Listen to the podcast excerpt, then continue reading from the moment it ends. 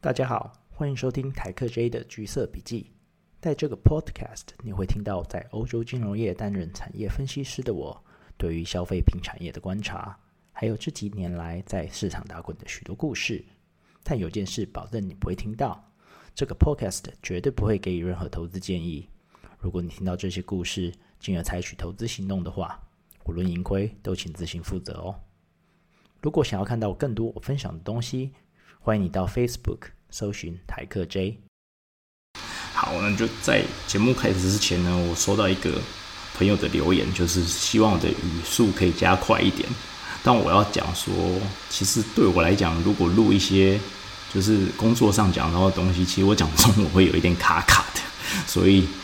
就是请大家见谅这样子。因为平常工作习惯讲英文，虽然中文应该还是母语，但是我真的很久没有用中文讲工作的事，所以会卡卡，其实也蛮正常的这样子。 Hello 大家好，然后这个礼拜呢，因为我之前 po 的那篇文章就是讲说那个有一个 Internations 的调查对 Aspect 居住在各国的评比嘛，那今年荷兰在52个国家里面拿到22名，然后台湾第3名，所以感觉好像很厉害。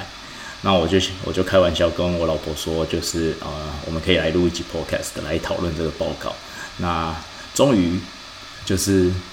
大家好像 很有兴趣，所以我就力邀他目前坐在我对面，然后我们来聊一下这样子。那你要不要跟大家打一下招呼？大家好。好，他可能有一点害羞。然后就其实我们看那个报告啊，就是荷兰在生活品质，就是它，因为它整个评比的报告大概有下面几个嘛，一个是 quality of life 就生活品质，然后就是你的 settlement 就是还有你就是在这里这个国家安顿的程度，然后还有你的 career 的就是工作 career abroad 的情况，还有你的 finance 就是你个人的财务的问题，然后还有你的 aspect 的需求。那其实就是荷兰在生活品质上它表现的就好像还一般般，但是最主要是因为医疗保健系统的关系嘛，那就是其实蛮多人会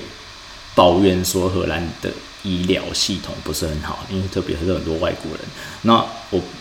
我记得有一次你跟我去台湾的时候，你跟我去医院看了一次门诊，我觉得那一次你是不是感觉有一点吓到？你可以跟大家讲一下，你觉得那一次对你来讲的经验是什么吗？你是说当时看脚的事情吗？哦，不是，就是看脚也可以，你可以说一次，就是有2次啊，一次是你去看脚，然后另外一次是你跟我去看那个医院排很久，你是不是有吓到？对啊，我就觉得在荷兰。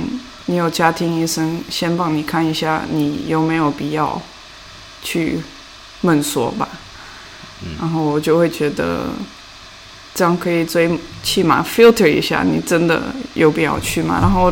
这样我会觉得比早上要去然后排队然后看到底什么时候可以看医生，我还是会觉得这样比较好。对啊，其实我觉得还有一件事，我自己在这里这么多年，我觉得蛮有趣的事，就是很多人都会问说，啊，你已经台湾的朋友就会问我说，啊，你去看医生的时候要请假嘛？然后我就想说，为什么要请假呢？因为比如说我在这边，我跟家庭医生，不管是跟家庭医生或跟医生约10点，那我就是10点去啊。然后10点去了，你可能好吧，有时候他们很忙，可能会需要等一下，但是通常也不会等到太久嘛。但是你在台湾，比如说你去挂了一个门诊，你可能挂了30几号。然后你也不知道你30几号什么时候会看到，所以你可能就要花很多时间在那里。那对，就所以我就觉得这边好像看医生，好像就是跟同事讲一下，说我今天要去看医生，然后好像大家也不会说什么，就说那你就去吧，对不对？对啊。然后我觉得还有一件，但我觉得蛮有趣的一件事情，就是虽然大家会抱怨说荷兰的医疗系统很不好，但是其实它在就是欧洲整个公卫系统的，它其实排名是算蛮前面的。但我最近就是因为我牙齿有一点问题，所以我之前打电话去，我们好像都有吓到，对吧？就是那个要排超久的，你还记得吗？但是这可能现在也是跟 COVID 有关系吧？就现在可能前2年医生也不能看很多人，一天不能看很多人，所以可能排的比较久。我不知道这是正常情况还是是因为 COVID 的关系才变成这样，但是我觉得你看眼睛的我觉得比较过分，就是我会觉得眼睛是那么重要的身体的那么重要的部分，然后你提前约1年1年半还有时候还会被延长，或者会说你还是晚一点来什么的，然后后来不是有一次还问你打电话吗你怎么看眼睛还可以打电话预约，不太就是约打电话的 appointment 怎么可能哦对，就是但我觉得这边比较有趣的是就是很难排到，就是你可能要等很久，但是我自己的经验是不管是我比如说我在这里做根管治疗，然后我前一阵子牙齿就是有问题也去动了一个小手术，然后或者是我因为我眼睛近视比较深，所以我要定期做检查，然后甚至去家庭医生，我自己的经验就是只要你能够拿到那个 access， 其实我自己的经验都还算 OK， 就是还不错。对啊，其实我自己从来没有觉得这里的系统不好，可能是因为我也不太有怎么说有在其他的国家经验过什么要去看医生的情况，所以我不太能比，但是我因为可能是因为从小在这里长大，我就会觉得哦这个系统不错啊，就是你有什么事情你先去看家庭医生，但是那可能要说有一个很重要的部分是你的家庭医生吧，这个人好或者不好，就是专业，反正都是专业，但是态度有关系吧。我们之前的家庭医生，我有感觉到，他可能有时候会看到很容易去看家庭医生的人，然后他就会觉得哦，这种小事情我就先叫你回家。如果你在一个礼拜过后你还在痛的话，你再来吧。然后我。这种情况我就会觉得你为什么不马上帮我，因为我是一个真的有时候已经通了1-2个礼拜我才说好吧，那我还是去看一下医生，然后医生那时候还跟你讲哦，你先这样回去吃个止痛药，如果过1个礼拜还再来，然后他那时候才给你一个解决办法，那样我会觉得你真的不能早1个礼拜帮我解决这个问题嘛？但是这可能也是他的工作经验，可能有的人还是很容易会说哦，我这个痛哪里痛，这种人你就最好，如果你现在已经说荷兰你要约一个专家你要等很久，那你要想那种无聊小事，或者就是自己有哪里痛就去 Google 一下，就觉得哦，我应该是一个什么很严重的病，我要去马上要去医院看。那我觉得这样还是算有一个家庭医生先检查一下这个事情到底有没有必要，可能还稍微好一点。然后我觉得我们现在有小孩的，我在这里的家庭医生我也觉得都很愿意。帮你，或者你有什么小事情担心，我心里有时候也觉得哦，这是一个小事，我真的要去看，但是他们都会来叫你来，就对小孩他们就很爸爸妈妈有感觉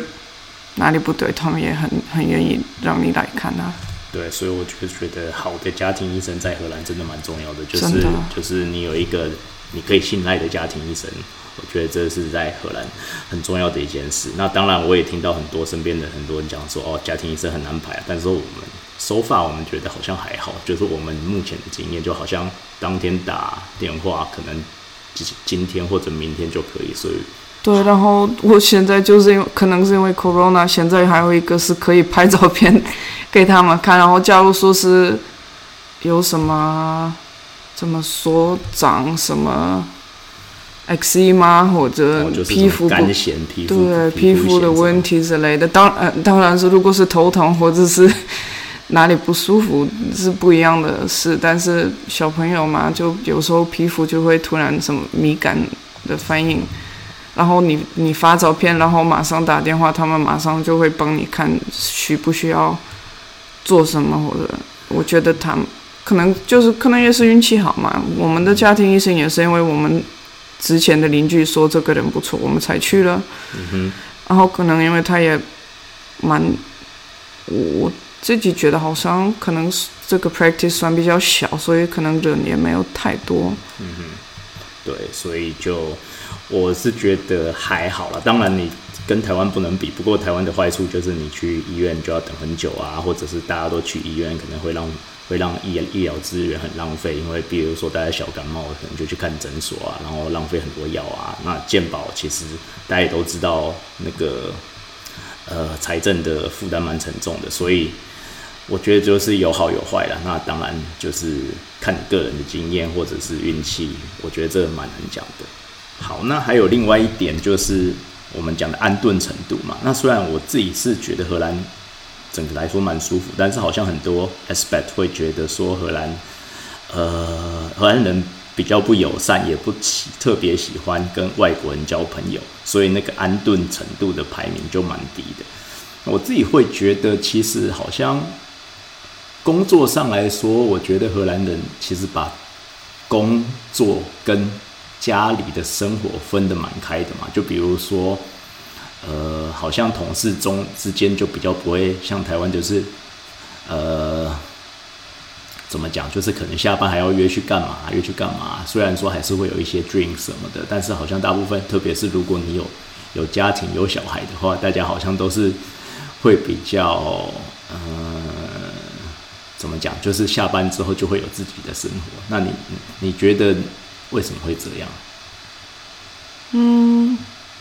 你是说为什么把这个就是生活这两个部分分得那么 sharp 吗？ 对，这应该是一个文化或者一个习惯，因为我自己就习惯这样。但是目前的公司，我们是一个小公司嘛，我们只有5个人一起工作，然后我们现在开始每几个月一个同事请大家来他家里，然后他煮饭，或者运气好老公跟我的一样那么好，就是老公给同事做饭。然后有一次我们在一个同事家，他比我小几岁，然后他女朋友说我从来没有见过，或者我从来没听说过有一个 team 下班还这样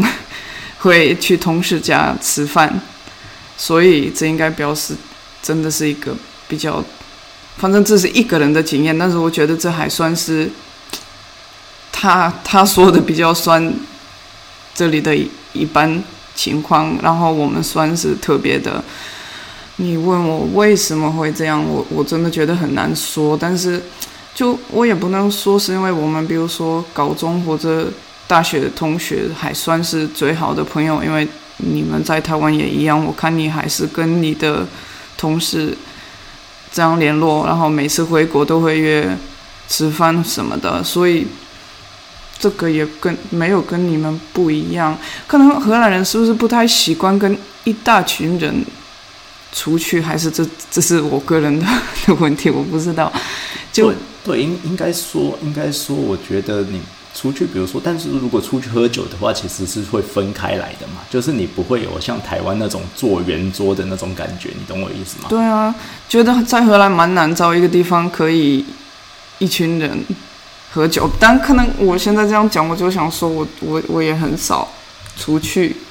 所以可能也是就可能是个人经验吧。但是我觉得我自己的话，我约朋友我也都会直接几个人一起，然后就会觉得那样比较可以聊一下。然后我记得我有一次跟5-6个人一起出去吃饭，已经要包厢，觉得这那么小群已经要那么难找到一个可以一起坐的位置，就觉得蛮奇怪。但是这你真的要问我为什么是这样，我也不是特别知道。我自己从我的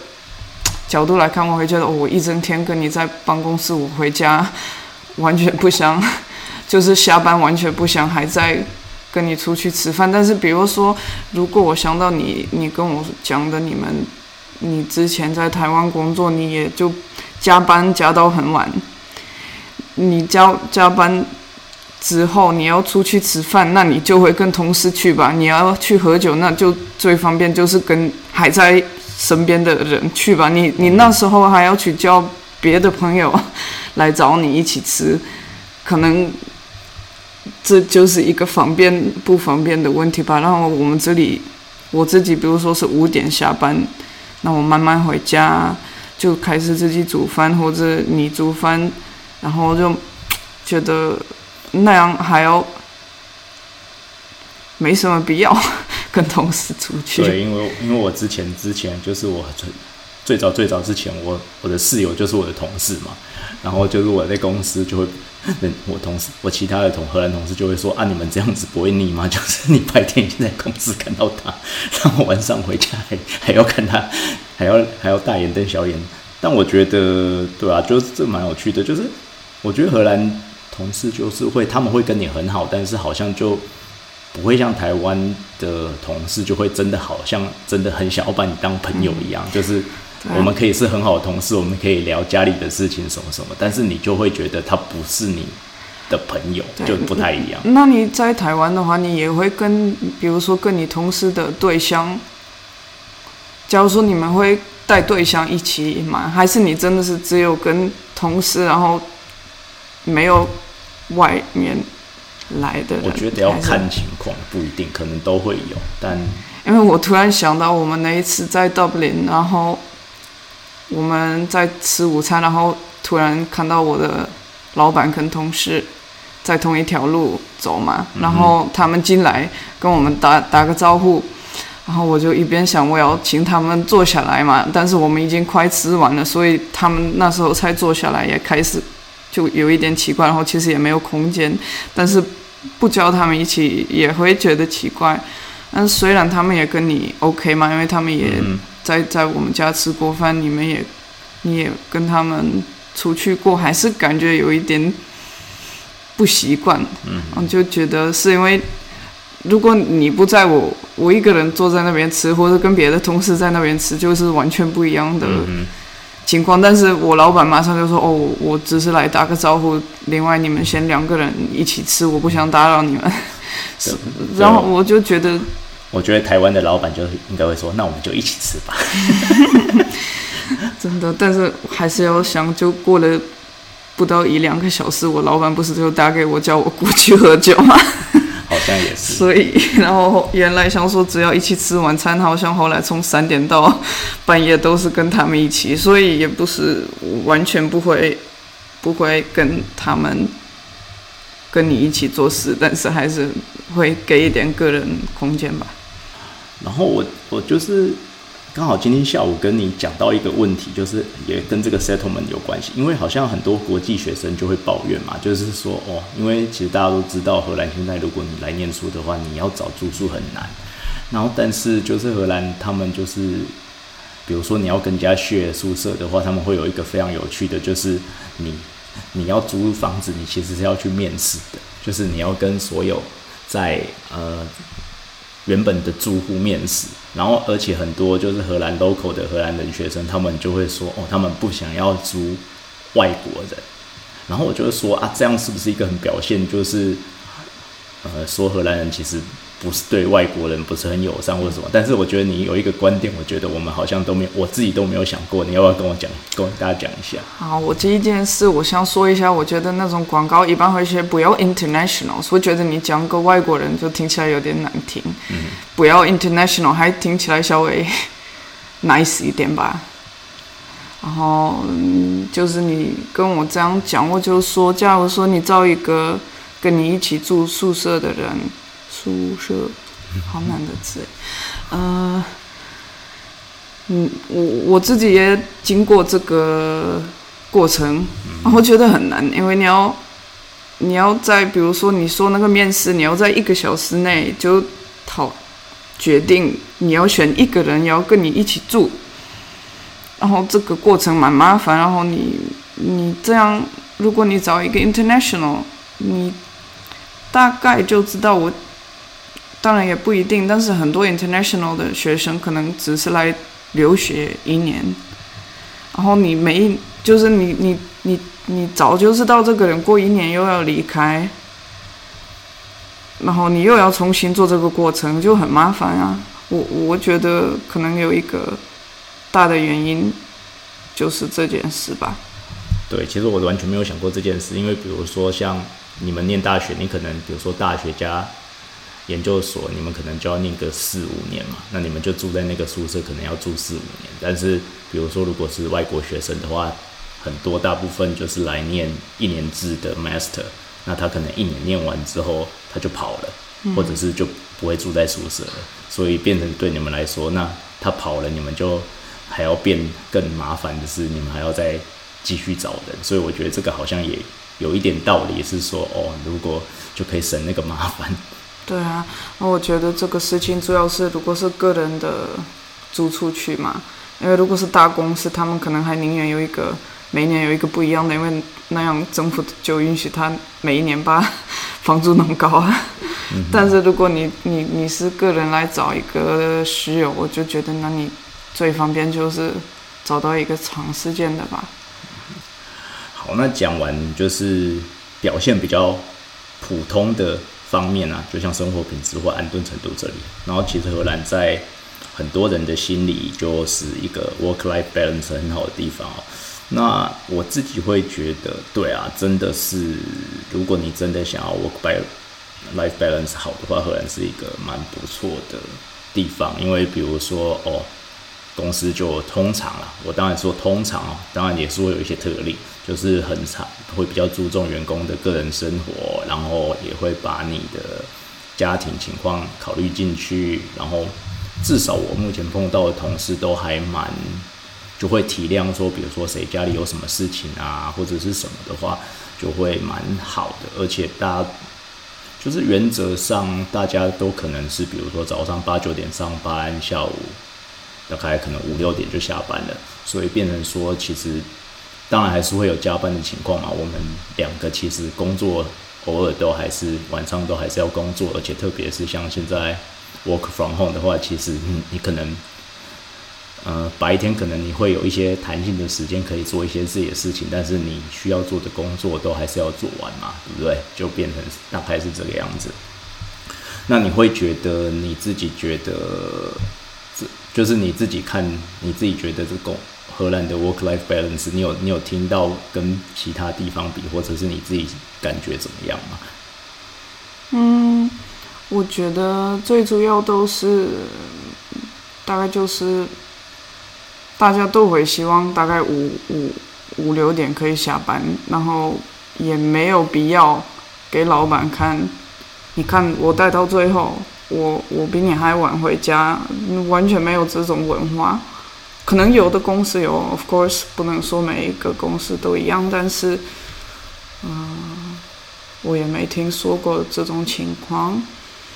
当然会有 office politics， 当然如果你要 promotion， 你可能要稍微比别人做的好一点，但是我老板有时候开玩笑的说：“哦，我今天晚来了，所以我要早走。”他有这种情况，然后。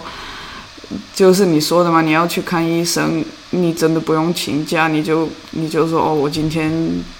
早一点走，或者我会晚一点来，他们也不会，当然会担心你会说你 OK 吗？但是不会说你不行或者，然后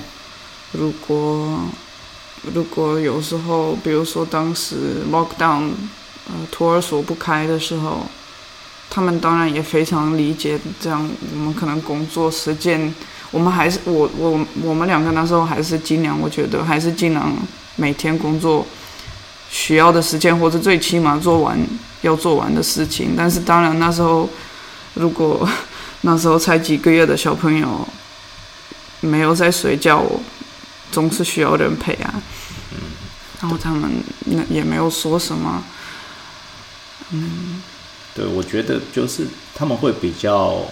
尊重你这个人啊，比如说放假，我也觉得是蛮有趣的一件事，就变成说，好了，当然就是他们还是会寄 email 给你，可能你3不5时还是要看一下 email， 但比如说你最近你老板就去骑脚踏车骑了好几个礼拜，那那就是好像也 OK 嘛，对，好像也没有人会特别说什么。对啊，但是这样就是可能真的要看个人吧，因为我有一个同事，有什么小事情他都会说，我们要不要 打电话给老板问一下，然后每次我都会说啊，这种事情我们可以在他不在的时候我们自己想办法解决这个问题，所以可能还是算是个人事。然后有时候你因为我们关系比较好，有时候你也会 发一个 WhatsApp 什么的，晚上关于工作，假如说你突然想到一个事情，但是没有人会要求你马上就回，那大概就这样。对，所以就我自己会觉得啦，就是特别是假设如果比如说特别你有小孩的话，其实这边就是大家都好像蛮理解的嘛，比如说 daycare 6点就要关了嘛，所以你就必须要在6点前去把小孩接起来，也不会有人说哦，你一定要今天一定要把这个事做完，然后你不然你就不能走什么之类的。我觉得就是他们会比较尊重跟理解对啊个人的生活这样子。我最近就跟一个德国公司有一个项目，然后我每次都会跟他们说，我今天这个礼拜最后一天工作，我5点要下班，你要我明天 schedule 这个东西，那我今天就要做完，我需要你的 input， 你要今天给我。然后他们都会说好，那我5点前发给你。结果我这里晚上我在煮饭一边看手机，邮件有没有来，都大概快7点好像才回我，然后就说、哦、我们很忙，对不起。但是、当然哪里都可以这样发生，但是我就觉得在荷兰，如果你知道一个人第二天不工作，你好像真的会尽量不要麻烦他，还要在下班后等你的回复。就觉得这样大家互相尊重工作跟个人生活的那个分别吧。对啊，我觉得这就是一个文化上大家都很彼此互相理解，当然也是会有一些例外的。但是我觉得so far我自己或者是你碰到的应该差不多都是这个样子。好，那还有另外一个就是个人财务的方面啦。然后比如说我常常有人问我说啊，要不要来荷兰啊，我都会笑说，如果你想要赚大钱就不要来荷兰嘛，那就是我都会笑，就哦，比如说你拿到的那个 offer， 你的税前的薪水好像很多，然后你每个月进到你银行账户的，你就会看说，怎么只剩这样子？然后当然就是除了房子，当然还是房子应该还是虽然现在很贵，但是还是比台湾便宜，但是其他生活的成本其实我觉得算蛮高的。比如说可能大家都会一直说什么自己煮就会比较便宜啊，当然自己煮一定比外面便宜，但是我们最近就是因为大家可能也知道那 inflation 很严重嘛，所以我们最近就是 你跟我讲你买了一个东西，然后你有吓到是什么东西？你说我的冰淇淋吗？对没有，就最近发现一个字，荷兰语叫 crimpflation， 应该英文就可以翻译成 shrinkflation， 就是说不仅是东西变贵，但是内容还变少。然后我买的那个 Mars 冰淇淋，你不知道你们 Mars 叫什么？火星对巧克力吗？就那个冰淇淋，就 packaging 还是一样大，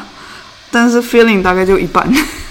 然后我就觉得哦，真的价格已经变高了，你已经开始有一点犹豫要不要买，然后你还买了之后还是失望，我就觉得哇，对啊。而且就比如说其实你要算一下，大概比如说你现在大学刚毕业，你可能拿到的工作大概可能一个月你税后大概2000多块，然后大家也知道荷兰的房租其实非常贵哦，尤其是在大城市，有时候你可能可能你一个月的房租就要800到1000欧，我觉得是蛮正常的。就算你 share 可能都不是很便宜，那你扣掉了800到1000欧，其实你可能只剩下1000多欧的动的钱可以花，那你偶尔还要想去玩一下，喝个酒，出去外面吃个饭。哦，荷兰的医疗保险也每个月最少100多吧，100多啊。对，然后比如说你吃个饭，你出去吃一餐，我觉得你要一个decent的晚餐，大概一个人最少要50多吧。嗯，如果 three course 加喝酒，我觉得差不多50。那我觉得最近还要开车嘛，开车现在也，对，大家都说就是一边加油一边哭。就然后我有一个同事，我跟他在聊天，然后他说我们这个夏天要去德国参加一个展览，然后他就跟我说，我希望我不要开自己的车去，因为现在公司给的那个油费已经完全不能 cover 他真的他自己要付的油，所以就这样也蛮难的。就前阵子有一个新闻，不知道你有没有看到，他们就是讲笑话，就是说你去加油，你加完的那个钱啊，现在你跑走的罚款比你要付的钱还要低，所以你就跑给他罚，可能还比较划算，这样子就是。对，真的，所以就那当然台湾我觉得最贵的就是房子啦，就是你真的要买房子的话真的很贵，但是我觉得最近台湾就这几年台湾好像比如说出去外面吃东西，我也没有觉得特别便宜，就是好像也开始有慢慢变贵，但是整体上来讲我觉得，但台湾就是外食就是普通的外食很便宜啦，就是对啊，我就觉得你在台湾有 option 吃不贵的晚餐，就是在外面吃，然后也还算应该可以选有健康的东西吧，有蔬菜。我觉得你在荷兰买，如果你真的要买一个便宜的晚餐，那是不是就是一个汉堡、一个薯条、kebab？ 对，一个 kebab， 一个 falafel 可能还好，但就如果你真的要去找一个便宜的在外面吃，是不是很快就变成一个？fast food 在这里，然后在台湾好多 option 哎。对啊，这当然就是，但现在已经比我当初来的时候好很多了。这当然就是还是有差别，但是也变贵啦，我觉得。哦，对啦，那个麦当劳套餐好可怕。嗯，我就光看那个 McFlurry 就觉得我小时候不是才1块欧元吗？OK， 然后还有一个就是荷兰表现很差的地方就是找住的地方最近真的变得很难，然后不论是租或是买，如果大家在荷兰可能都会体验到，然后不管你是在工作的或在学生就更可怕，就是最近好像就是有的大学跟学生说，如果你还没找到房子的话，你不要来荷兰或者是我好像看 Groningen 你就是要去住体育馆吧，对啊，好像 Tilburg 吧， Tilburg 可能越来越多城市会这样对，然后就其实我觉得我真的想说，我来的时候，那时候是2009年，然后我记得我那时候学校给我一个宿舍，然后是在一个市中心，超级市中心的地方，然后那时候一个月是450欧元全包，一个房间超爽的，然后现在你450欧元，我不知道你可以拿到什么东西，应该什么都拿不到吧？对，然后其实也是啊，比如说我好像最近听到一些朋友要租房子，他们也说那个根本就是很难，就是基本上就是很困难。然后买房子就不用讲，当然所以最近有好一点，好像我觉得你朋友好像也是差不多的情况吧？比如说你要租房子或买房子，其实都是很competitive 吧，对，最近。对啊，而且就难的是，比如说他们现在付的房租，可能比以后如果买房子的贷款高，但是因为银行不愿意，就可能怎么说，就是银行还是会觉得他们工作情况不够稳定，或者就会觉得工资不够高，他们还是就不会给那么高的贷款，但是就觉得他们同时一直在付很贵的房租，但是买不到房子，然后买得到的话，就是那个贷款的每个月的要付的钱，可能比现在的房租低，真的很。就是我们现在每次有亲朋友来我们家，就是算也不一定是买不到房子，但是可能就理想的话，我估计大多数我们年龄的人还是希望可以买个房子，但是我周围很多30多岁的都买不到或者没有买，然后我就会有点不好意思，我就会感觉不知道怎么就都不太敢说这个话题，我就觉得蛮敏感，就是你就真的是已经两个人都在工作还是很难，不仅是就是一个工作对象在家当妈妈或者什么的，但是真的是两个人在工作还是很难，这样就觉得蛮难的情况。但是这个跟台湾有差吗？我不太知道。台湾也是很贵，但台湾租房真便宜，就是相对来说便宜很多，所以就是但是台湾人可能就是还是比较希望有自己的房子。那当然这里可能也是啦，只是说这里通常是你租比买贵，通常是这样，但是台湾刚好是相反，所以就会变得蛮有趣的。所以对 expat 来讲，可能因为他们可能觉得他们自己也不会住很久嘛，所以对他们来讲租房子可能是一个比较 prefer 的选项。那这样的话，当然台湾的话租金比较低的话，可能对他们来讲就比较好。那这边来讲，你一方面是很竞争，另外一方面你租金又很高，所以我相信对 expat 来讲，可能他们就会觉得说，这真的是不是一个很 ideal 的。那我现在就想，这可能是为什么荷兰人对 expat 不是很热情，所以会这样找房子就变得更难了，或者就是租的房子。对，因为我觉得好像最近这几年来，好也蛮多荷兰人会把房价涨很高这件事情归咎于很多外来的 expat， 我觉得好像有一点点这样的感觉，特别是在有一些大城市，比如说阿姆斯特丹或者是其他大城市，大家就会觉得很多的 international 来了。那通常 expat 在我们的印象里面，可能就是薪水会比较高，或者是公司帮他出，或者是帮他出租房子什么之类的，所以变成说好像有一点点那种怎么讲不开心吧，就你光跟我说 expat 这个词，我觉得在荷兰人都不太，我应该也不太能想我周围有认识的 expat 嘛，就 expat 如果你说那真的是一个短期被派过来的人，或者你说那个报告里面也有写一些是自己找到工作，那这个也算 expat 吗？对我来说，我已经在我的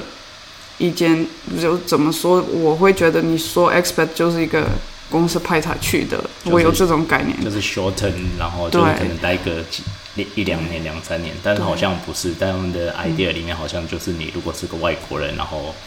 他们就会把你 consider 你是 expat， 但是那可能是就是 definition 的问题。但不过就是在荷兰要找住的地方真的是目前来说还是蛮难的。好了，特别如果你是要来念书的话，大家要小心，就是最近真的蛮多诈骗啊或者是什么的，就是因为很多很 desperate 的人就会很容易被骗，但是这件事就是真的要小心一点这样子。然后还有我想到就是还有一个荷兰在排名蛮前面的是 language 嘛，那身为一个住在荷兰的外国人我都会说我们就是被荷兰人宠坏的外国人，所以我们荷兰文才会这么烂，就是因为我们住在 Randstad， 就是住在大城市里面，基本上你不用讲荷兰文应该是还是可以活得蛮好的啦，特别是最近这几年外国人越来越多，但去台湾好像我觉得真的就蛮难的吧，我不知道，但是我觉得台湾的英文可能没有想象的那么好。这个你也不要问我，因为我也会跟他们讲中文，所以但是我就觉得我爸妈去也都还蛮容易。你爸妈有一次去是什么？他们用 Google 翻译吗？还是我只是想到店面，然后说这个有肉吗？然后他说没有，只有牛肉。对，他是说什么？你说这个有 meat 吗？然后他说 no only beef。对，所以就是可能在台北可能还好一点吧，但是其实在荷兰也一样嘛，就比如说你住在大城市，当然大部分都 OK， 但是比如说我去你老家那里可能就会难一点，有吗？我不知道哎、欸，但我好像没有特别出去，所以啊，对，但我不知道，但我觉得就是城乡差距还是存在啦。我不知道哎、欸，这就年龄大一点应该有，但是我觉得可能这一代有那么多国外来的影响 ，social media， 对，对 ，Netflix， 我觉得。Peppa Pig， 对，但我觉得大家现在都会学。对，但简单来说，就是这点在荷兰当外国人还是蛮好的，就是大家起码很 open 嘛，对，不会像比如说你在德国跟法国，我们好像就之前有去德国嘛，我们就觉得他们对外国人就感觉你不会讲德文，你就是一个也不是 alien 吧，就是。德国人来荷兰，你不跟他讲德语，他还会生你的气，所以这个你不用想太多。好吧，那所以就是这件事啊，这当然也就是我当初选择来荷兰的原因之一，因为我就是想说，如果英文可以用的话，就是还蛮方便的这样子。好，那最后你有什么还想补充还是想讲的吗？那我就想问你一下，你一直在说大家都觉得荷兰人不 nice， 那我就想问，就想知道你觉得荷兰人哪里不 nice， 然后你知道荷兰人很直接，所以你可以直接跟我说 I won't take it personal。 我觉得其实我觉得不是不 nice， 应该是说很多人都会被荷兰人的直接吓到吧，就是他们会觉得说怎么可以这样，然后但是其实你习惯就还好。然后我觉得难交朋友是很正常的一件事，是因为比如说就像你来工，因为很多人比如说很多 expert 他当然就是来工作嘛，对吧？那来工作的话，你就像我们刚刚讲的，你跟同事就会是同事，你会是个好同事，但是他不见得会把你当成好朋友，那这件事就是不一样。所以变成说，而且就是他如果是荷兰人，他是 local 的话，他就会有他自己的一个交友的圈子。那变成说，他有自己的交友圈子，你们就仅仅是在公事上的交流。那变成说你必须要花更多的心力去，因为比如说你可能比如说你到台湾好了，搞不好你就是跟你的同事会变成好朋友啊。那这样来讲相对来说是比较简单嘛，因为你不用花太多的 effort，但是在这里的话你可能就很难，因为你下班以后可能就是没有同事会理你之类的。对啊，但我现在觉得也跟年龄有关系，我不能跟别的国家比，但是我就光觉得我自己一个荷兰人在荷兰现在怎么交朋友呢？我不太知道呢。你要去健身房，你会跟别人讲话吗？我自己会觉得我想做自己的事，后来就对。然后我现在会去上跳舞课，偶尔会聊一下，偶尔会一起骑脚踏车，然后到一个点就是拜拜，然后真的这样怎么变成朋友，可能是我的问题，但是我真的不太知道。对啊。然后我还在想，就是我刚才自己也说了，所以也是我自己的错，但是就是你说的荷兰人直接。我自己也讲了，所以我不能说太多，但是我觉得这还是一个我觉得蛮烦的偏见，因为我觉得荷兰人也不是从不会，但是就不太会说别人的外面什么外表什么的，就不会直接跟你讲，所以我有时候真的不太知道他的直接是哪里来的。然后就比如说我在其他的国家，有时候就有人直接跟我说你好胖耶，或者你这样穿我不懂，或者你看起来好老，然后就觉得荷兰人不会这样跟我讲，肯定不会，可能我家人可能会，那是家里问题。但是我觉得陌生人，我觉得在有的国家陌生人就会觉得可以这样直接跟你说，然后我觉得在荷兰不太会。对。但我觉得可能是不同的角度吧，因为我就记得有一次我很印象深刻，就是我之前有一个老板是美国人，然后开会的时候就被我同事吓到，因为我同事就骂他骂得很难听，就是但是是对于某一件事情，他不会他就是好像不太会 personal 这样子，但是他会针对某件事情非常的直接。但我觉得其实这样也不错啦，就是我觉得少了很多猜来猜去的。对啊，那可能你说的就是一个点，就是我可以批评你这个小事情做得不对。那如果你个人马上就会说，哦，你觉得我是一个很不好的人，哇，那这样就交流怎么说 communication 有问题吧？就是我说你这个事情说得不对，那你宁愿有我一直在夸你，然后我在你背后说，哦，他这个人什么都不会，或者这个人这个小事情怎么做得这么难，然后最后就到一个点就会爆炸，或者你就让我直接跟你说，你这个事情你可不可以下次做好一点，然后你这个如果你 take personal 的话，就真的会变成一个很大的事。但是荷兰人就会觉得，啊，你怎么可以，我批评你的 一个点，你怎么可以把这件事当我不喜欢你或者当我讨厌你，我完全没有这个意思。 maybe